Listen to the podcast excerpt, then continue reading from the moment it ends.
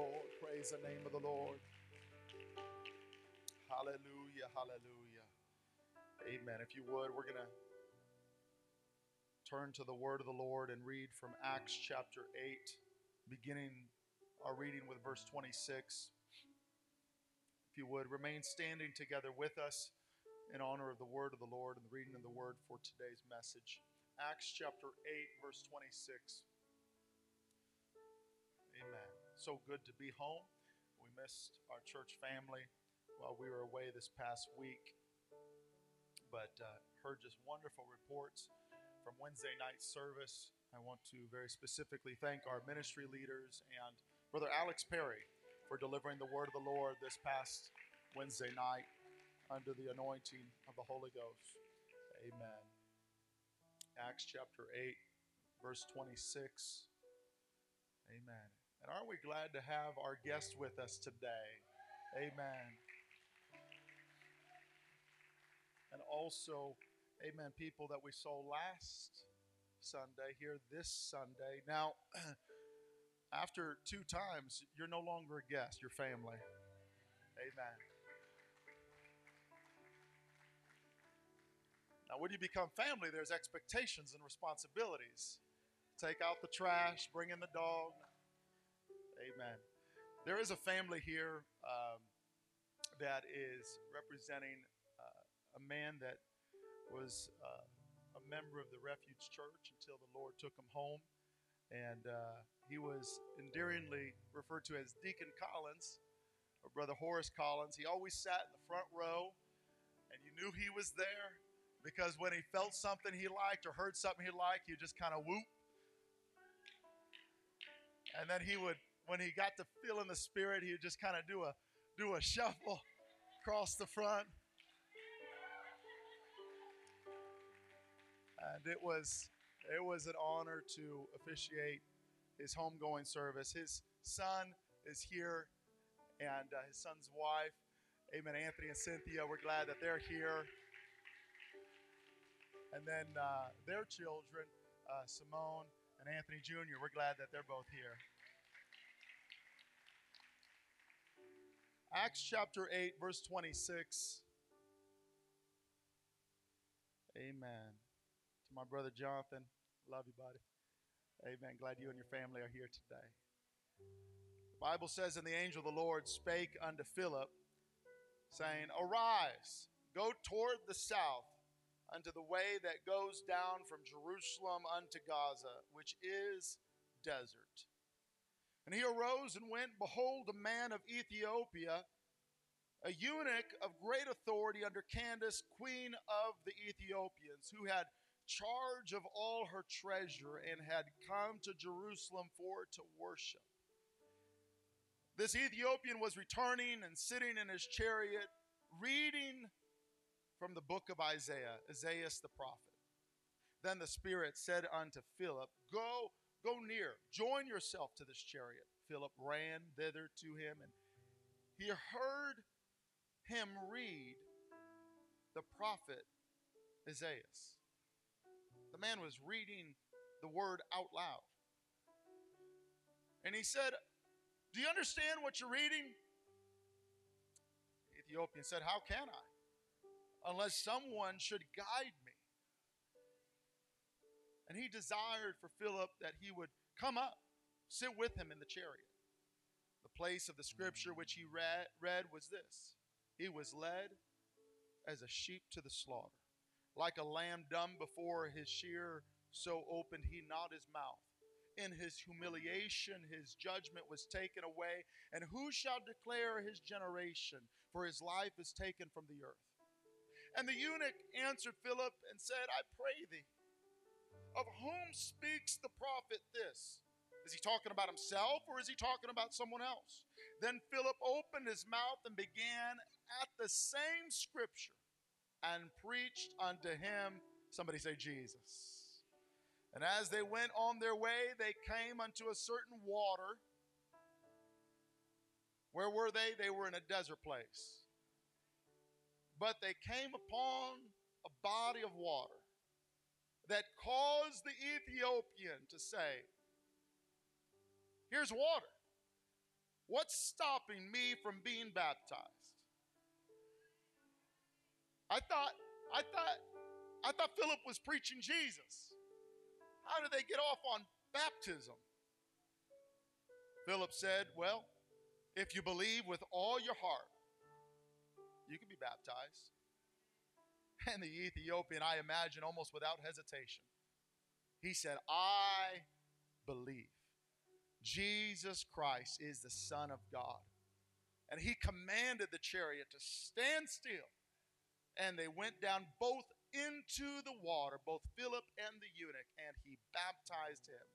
And when they were come up out of the water, the Spirit of the Lord caught away Philip, that the eunuch saw him no more. But the Ethiopian went on his way, someone say, rejoicing. Amen. I'm here, amen, under the direction of the Lord to preach on this subject an oasis in a desert place. An oasis in a desert place. Amen. Let us pray. Lord, we love you and we thank you so much for all that you have done and are doing. Thank you for your spirit that is moving in this place. Thank you for each and every believer, each and every person amen, of like precious faith that has joined themselves together in this place for the purpose of worship and hearing your word. And I pray that as a messenger that I declare the word of the Lord as the Spirit leads me and let us have an ear to hear what the Spirit will say to the church today. Lord, let us have ready hearts, ready hands to receive and to apply the word. I pray, Lord, at the conclusion of this message, that there will be a mighty response, that we will, we will not only be hearers of the word, but doers also. Lord, we give your name all the glory and the praise in Jesus' name. And everybody say amen.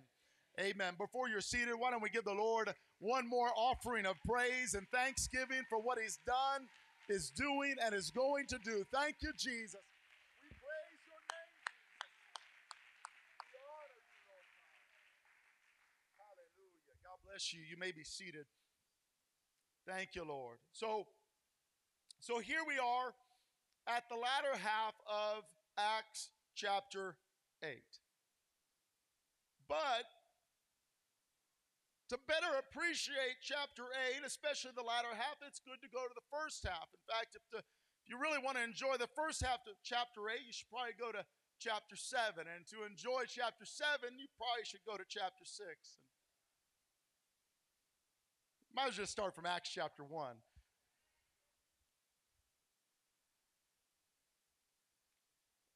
But we'll just we'll just go to chapter 6. In chapter 6, the, the chapter opens up with, with a problem that came about because of church growth. Those are the kind of problems, you know, you don't necessarily want to have, but but if you're going to have problems and you had to choose between those kind of problems and others, I'd rather deal with church growth problems. Now, when we talk about church growth, we're talking about rapid church growth that could only be explained by multiplication. The Bible says in those days the number of disciples was not added, it was multiplied.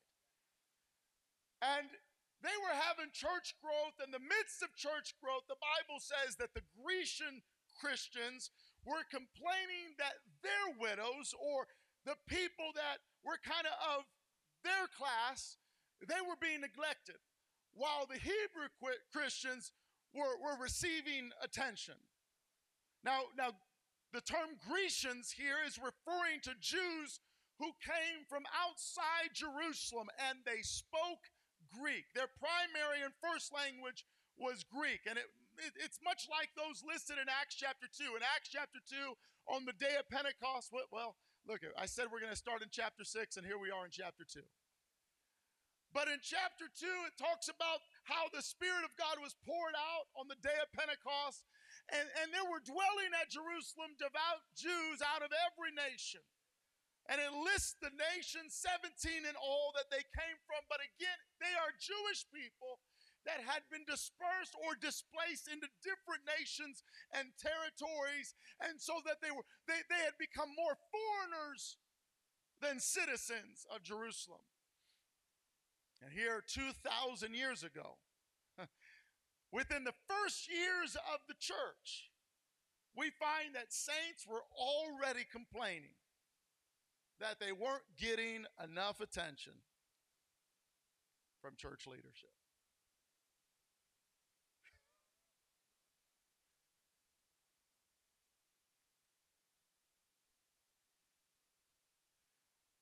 The pastor didn't shake my hand.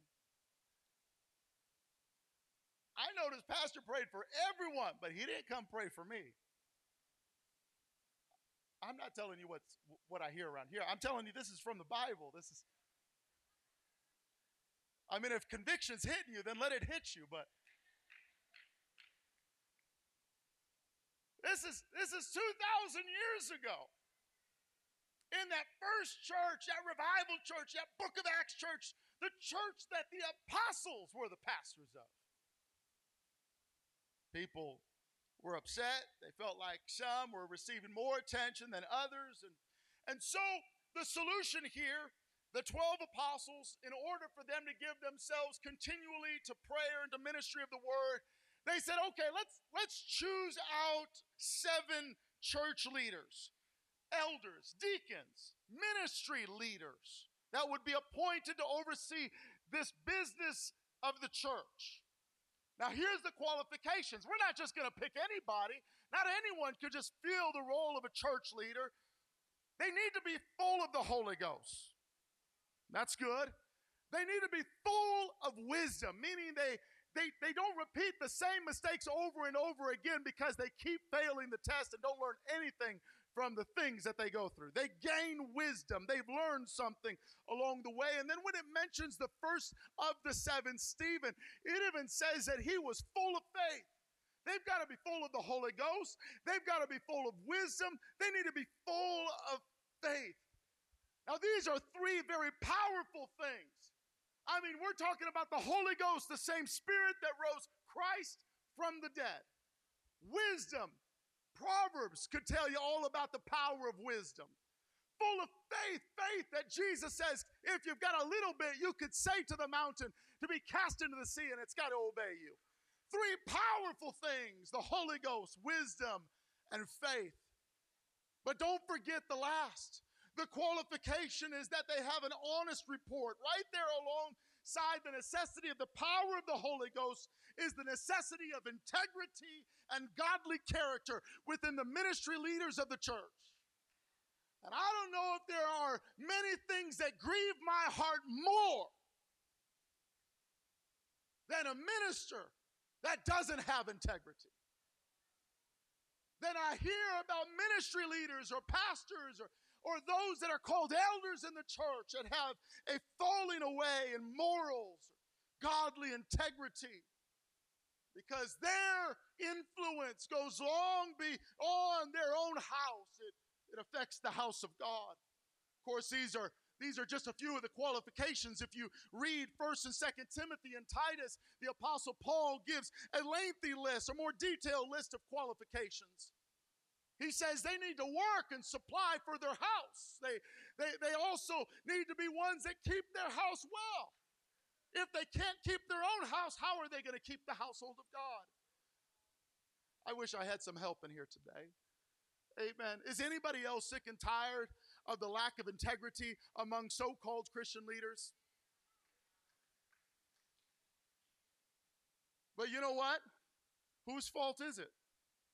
This ain't in my notes. I had no plans to go anywhere near here, but here I am. Whose fault is it? The Bible says that the people picked them out. It's interesting to me that sometimes we'll like to blame God and the, the person themselves when it's the people that would like to raise up individuals that have the morals of a junkyard dog to somehow lead them into spiritual battle and the people wonder why their church is splitting and falling apart. Hey listen we ought to say you know what? God has given us his word and we could choose out among us godly leaders filled with integrity. They might have talent, they might be using the gifts of the Spirit, but if they do not have integrity, it will limit the value of the church and their ministry. Now, when these leaders were appointed, and then they were validated by the church by the laying on of the apostles' hands. It equaled continued growth. And you go from chapter 6, the ending of chapter 6 talks about Stephen. Stephen, this man full of faith and of the Holy Ghost, and he began to dispute among the those of the synagogue. And the Bible says they were not able to resist his wisdom and the spirit by which he spake. He spake with such excellence. He spake sharing revelation from, from scripture. And, and these people they got upset because they couldn't argue with them. So they, rec- uh, they recruited liars. They recruited false witnesses that would come and lie against stephen saying he's speaking against moses. And the crowd says oh, not moses. Moses the great moses the leader of israel that brought them out of egypt speaks against moses. Chapter 7 records a powerful message that if you want to get the Old Testament in a nutshell, you should read. He gives you a concise history of much of the Old Testament, beginning with Abraham and leading to Jesus Christ, saying that Abraham and Moses were all pointing towards that just one, Jesus Christ. And then he says, Musicians come. And he closes the message like this he looks out to the congregation like I am now. And he says, You stiff necked and uncircumcised in heart and ears. You always resist the Holy Ghost as your fathers did before you, so do ye. Which of the prophets have not your fathers persecuted, and they have slain them which showed before of the coming of the just one, of whom you have been now the betrayers and the murderers of? Stephen, take it easy. There's guests present here today. I mean, it's like inviting my brother to come preach our grand opening, and he talks about how God spits in your face. Like, really, bro, you could have like could have said something a little bit different. I don't know. But he preached the word. He closed with conviction. And the reaction was that they gnashed on him with their teeth, stopped their ears, threw him out of the city, and threw rocks at him until he died. You talk about an angry group of people that hated everything that Stephen stood for. And there was a young man there that day that we learn about whose name was Saul, who led the charge against Stephen and then against the church.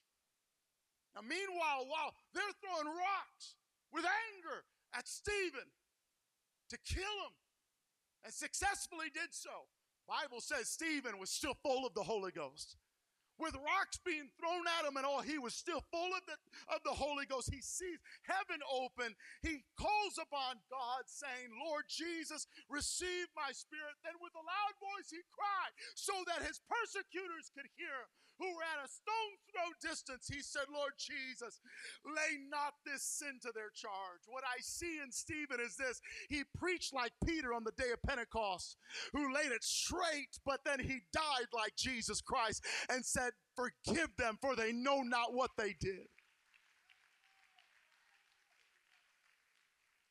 I'm talking about ministry leaders here today. I'm talking about just some folks that were led and appointed just to serve tables. I'm talking about the second in command, or the third, fourth, or fifth, or sixth. I'm not talking about the top dog. I'm not talking about the big guns. I'm not talking about the great apostle Peter or, or, or John or, or, or any of those. No, it's, it's, it's just Stephen. But Stephen, he could preach like Peter and he could die like Jesus. And the and the, the, the, the chief priest and, and, and Saul and the rest of them, they were intimidated. They were afraid. Woo. They were afraid of the, the, the, the, the potential of people like Stephen, common folk lay folks, lay leaders, people that just were in the Sunday school class or greeted at the door, picking up folks for church, those kind. The devil was afraid of them because they were empowered and ordained of the apostles. And they said, Hey, we could do ministry just like Peter, just like James and John. We could do ministry right where we're at. I, I, I'll get to Philip, but but I want to lay some groundwork here. Chapter 9 opens, or excuse me, chapter 8 opens where chapter 7 ends. And I want you to grasp or understand the context of the revival recorded in chapter 8. When you read chapter 8, you read about uh, it opens up with this great persecution that was being made against the church there in Jerusalem, which caused, uh, which caused the disciples to be scattered except for the apostles.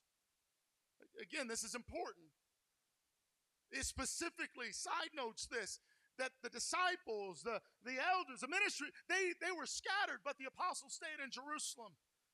And then it says that those that were scattered, they went everywhere preaching the word, and namely Philip here in chapter 8. Chapter 8 focuses almost entirely upon the ministry of the Lord through a man named Philip. Now it's important. If you're a student of scripture, you, you may understand that there, there are two Philips at least that are mentioned here in the New Testament. One is the apostle of the Lord Jesus Christ, and the other is among the seven leaders that were appointed by the early church.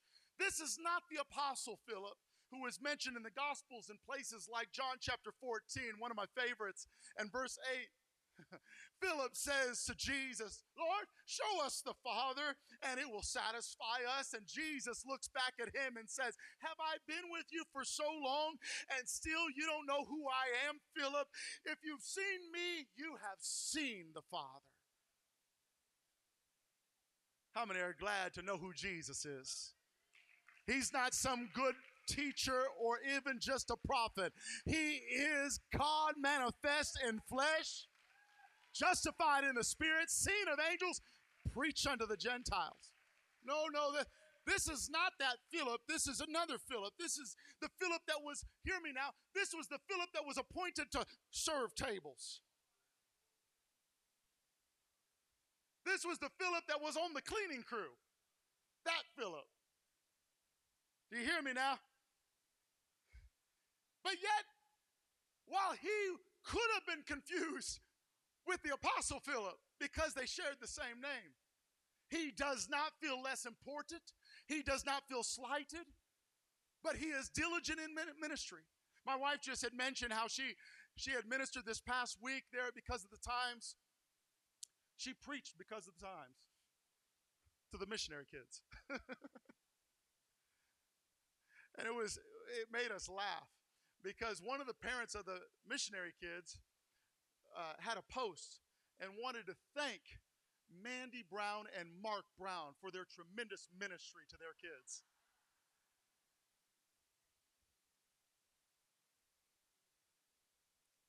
A few, uh, a few weeks back, I, I got a, a text, and there was someone from Alabama that wanted me to come preach a rally.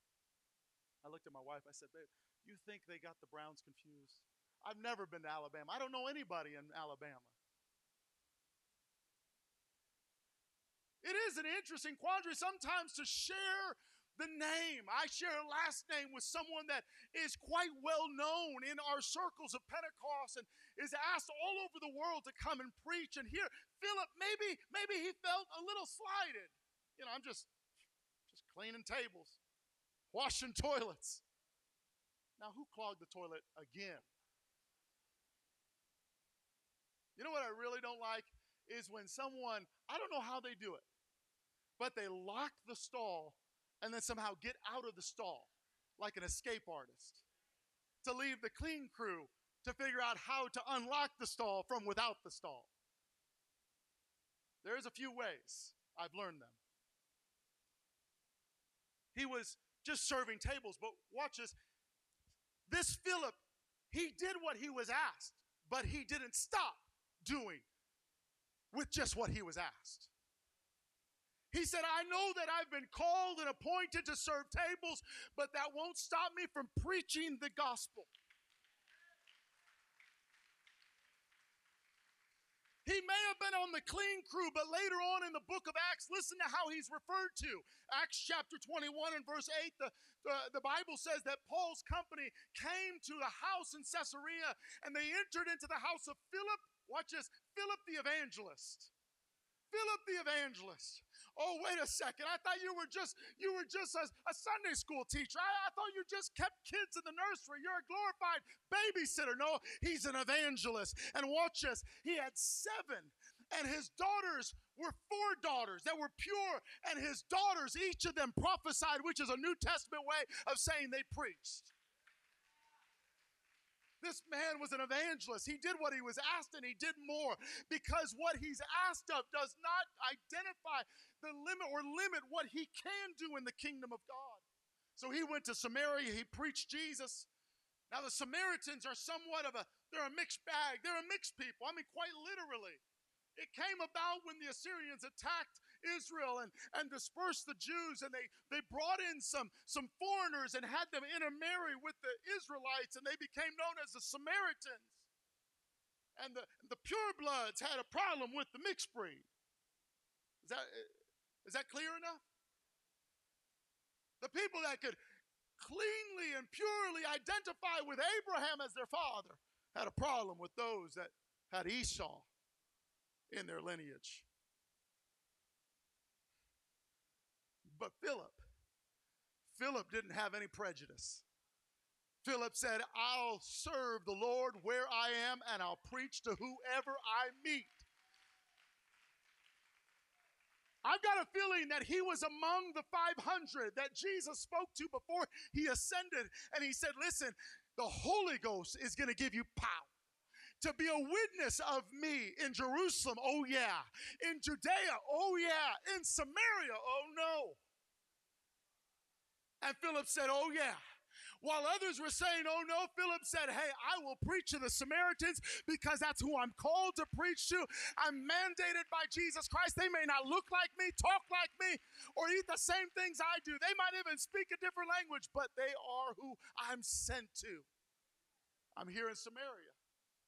And we find a great citywide revival in the city of Samaria. We find deliverance from demon possession, miracles, baptisms. Even the city witch doctor repents and is baptized, but still something's missing. You read in Acts chapter 8, the Bible says they believed and were baptized, but they had not yet received the Holy Ghost. And the apostles heard about it in Jerusalem. They said, No, that won't do. We won't, we won't settle for just a people that will believe and are baptized. They've got to have the missing ingredient and they came, Peter and John, and they laid hands on the believers, the Bible says, and they received the Holy Ghost. Things were happening, things were popping. Revival was going on there in the city of Samaria. We're talking about a metroplex. We're talking about there's all kinds of people coming to the Lord, being delivered, miracles and healings, and then there's an abrupt turn a direction change in verse 26 where the Lord directs Philip to head toward the south. Now, now where? Just, just toward the south. Just go ahead and start heading south. Got to meet, got to meet uh, one of our guests here today that comes from Mississippi. That's, that's south. I visited there. My wife was born in Jackson. Her parents pastored for a short while in Hazlehurst. It's south. But he didn't give a state, he didn't give a city, he just said, go towards the south. Well, you know what? Go go to go to the, the road that leads from Jerusalem to Gaza and Gaza to Jerusalem. Go to that road. But but there's two roads. History will tell that there's two roads that lead from Jerusalem to Gaza and Gaza to Jerusalem. There's two roads.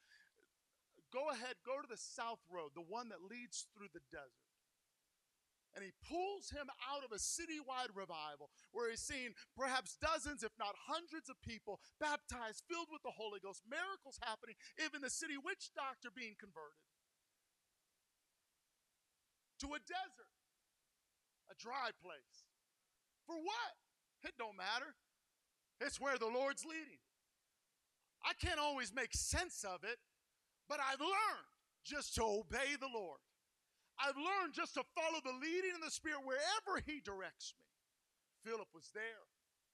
While there, he note, notes and, and spots a, a chariot coming. I don't know how close he was or where he was or if it was in the distance, but I love how, how the Lord says, Join yourself to that chariot. Bible says he ran. He's running. Here is this great preacher finally feeling like he's arrived. He's led a revival in Samaria. but he's still ready to serve just however however's needed. He's not too he's not above running. He's not above just obeying the Holy Ghost even when it seems absurd. Just just run. Just go catch up to that chariot. And he's running alongside this chariot and he hears this man who is an Ethiopian eunuch. He is a treasurer for Candace, queen of the Ethiopians, in charge of all of her treasure. And he hears him reading from the book of Isaiah, chapter 53. Oh, it's a good one. If you haven't read it, you ought to read it sometime. It's of the suffering of the suffering Savior it paints this picture that if you knew, listen, if you didn't know better, you would have thought Isaiah was there at the cross the day that Jesus died.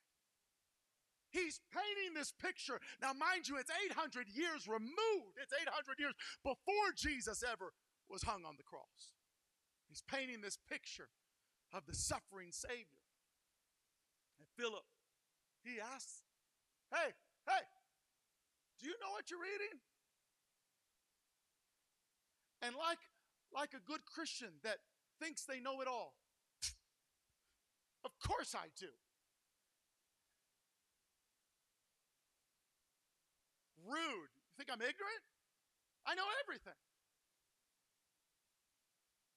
No, no, not this guy. This guy was hungry for righteousness. He thirsts after the things of God.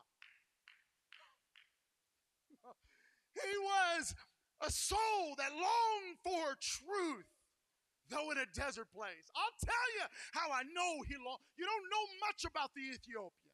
You know of his race or his lineage. You know who he served and his position, his occupation, his career, but you, you don't know his name. You, you don't even know really what happened to him after this encounter. But you do know a few things. You know that this Ethiopian, he was a Gentile by birth. He was not a Grecian Jew. He was not someone living somewhere else that was a Jew by birth. No, no, he was an Ethiopian. He was a eunuch. He was a single adult male that gave his entire life to his career.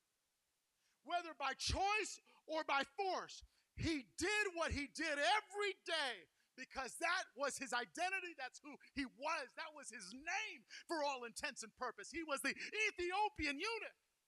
He was identified by his occupation. He was identified by his life. He was identified by his career. He was identified by the marks that he bore in his body. I feel like preaching. I feel like ministering to someone here today. I, I know you, you, you've got maybe a little ways to catch up to me, but I hope you get there. Philip said, Do you understand what you're reading? And, and the Ethiopians, in a, in, a, in, a, in a sound, no doubt, of desperation, uh, do I understand what I'm reading? I, I can't unless someone explains this to me. I'll tell you what we do know about the Ethiopian. The Ethiopian, though he was a man of great power and position, he was a man that was willing to go all the way to Jerusalem to worship. I told you about the Apostle Philip, right? Well, if you read about the Apostle Philip in Acts, or excuse me, John chapter 12, the Bible records this that Philip, he brought certain Greeks that had traveled to Jerusalem to worship during the feast, and they said to Jesus, they would see Jesus. I don't know if it was, but it could have been that this Ethiopian was among these Greeks uh, that had traveled to Jerusalem from a great distance because they had been adopted or they have adopted these ways of worship and they wanted to know the God of Israel. And this Ethiopian had such a hunger. He said, I know I wasn't born to the right family. I know I don't got the right pedigree, but I want to I want to see this God, this God that the Israelites worship worship. I've heard about him. I've heard about him. Read First Kings, and in First Kings, you find a prayer that Solomon prays to the dedication of the temple. And in Solomon's prayer of the dedication of the temple, he says, God, and when a foreigner when someone who's not a child of Israel, when they lift their voice and cry and come to this place where your name is to worship, hear their prayer and bring them in as they see your outstretched arm and your mighty hand. I'm here to tell you that the prophet Isaiah, he spoke of a day of the coming of the Lord that would bring in the Gentiles. And here this day has arrived, and the Ethiopian is hungry for righteousness. Longing for the word of God and for someone to teach him. He was worshiping with what knowledge he had up to that point, but he was eager to learn more. He was eager to learn more. In our day, we might say they were just a good, solid Christian, faithful to what truth they had up to this point, but ready always to learn more. I pray for each and every one of you. May the Spirit of truth, which is the Spirit of God, lead and guide you into all truth. Do not stop short of the revelation that God would love to bring into your life that is greater than what you have learned up to this point. And like the Ethiopian, God has someone lined up, even in a desert place, to bring you to an oasis of oasis of truth. Philip joined himself and he began at the same scripture, the Bible says he began to preach Jesus.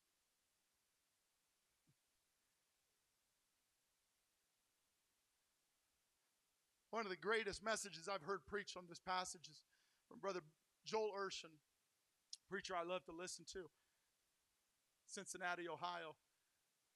And he preached at youth convention in Illinois about how Philip he preached Jesus from Isaiah 53, but the truth of the matter is if the Ethiopian was reading from the book of Genesis, Genesis, he could preach Jesus. If he was if he was preaching, if he was reading from the book of Exodus, he could preach Jesus. He went all through the Bible and talked about how it didn't matter where the Ethiopian was reading from, Philip could have preached Jesus.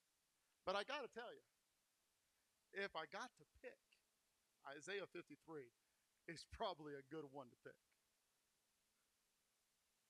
Philip preached Jesus, and Bible says that the Ethiopian, watch now, they were in a desert place, a dry place. Scripture records that the Ethiopian says, See, water. Water. He points to a natural baptistry. There's water. Wait a second. I thought they were in a desert place. Impossible not with God. Unheard of, not with the Lord. I don't know. And let me just wrap up this message quickly here. I'm done. I don't know where you're coming from today. I, whether you're a, you're, you're a church member or a guest with us, I don't know what your story reads, but hear me today. God is in the business of seeking every hungry and thirsty soul and letting it be satisfied with the oasis of truth and the oasis of His Spirit. You may feel like you're in a dry place, but don't allow your hunger and thirst to be satisfied with anything less than the Word of God and an experience that matches up and aligns itself with His Word.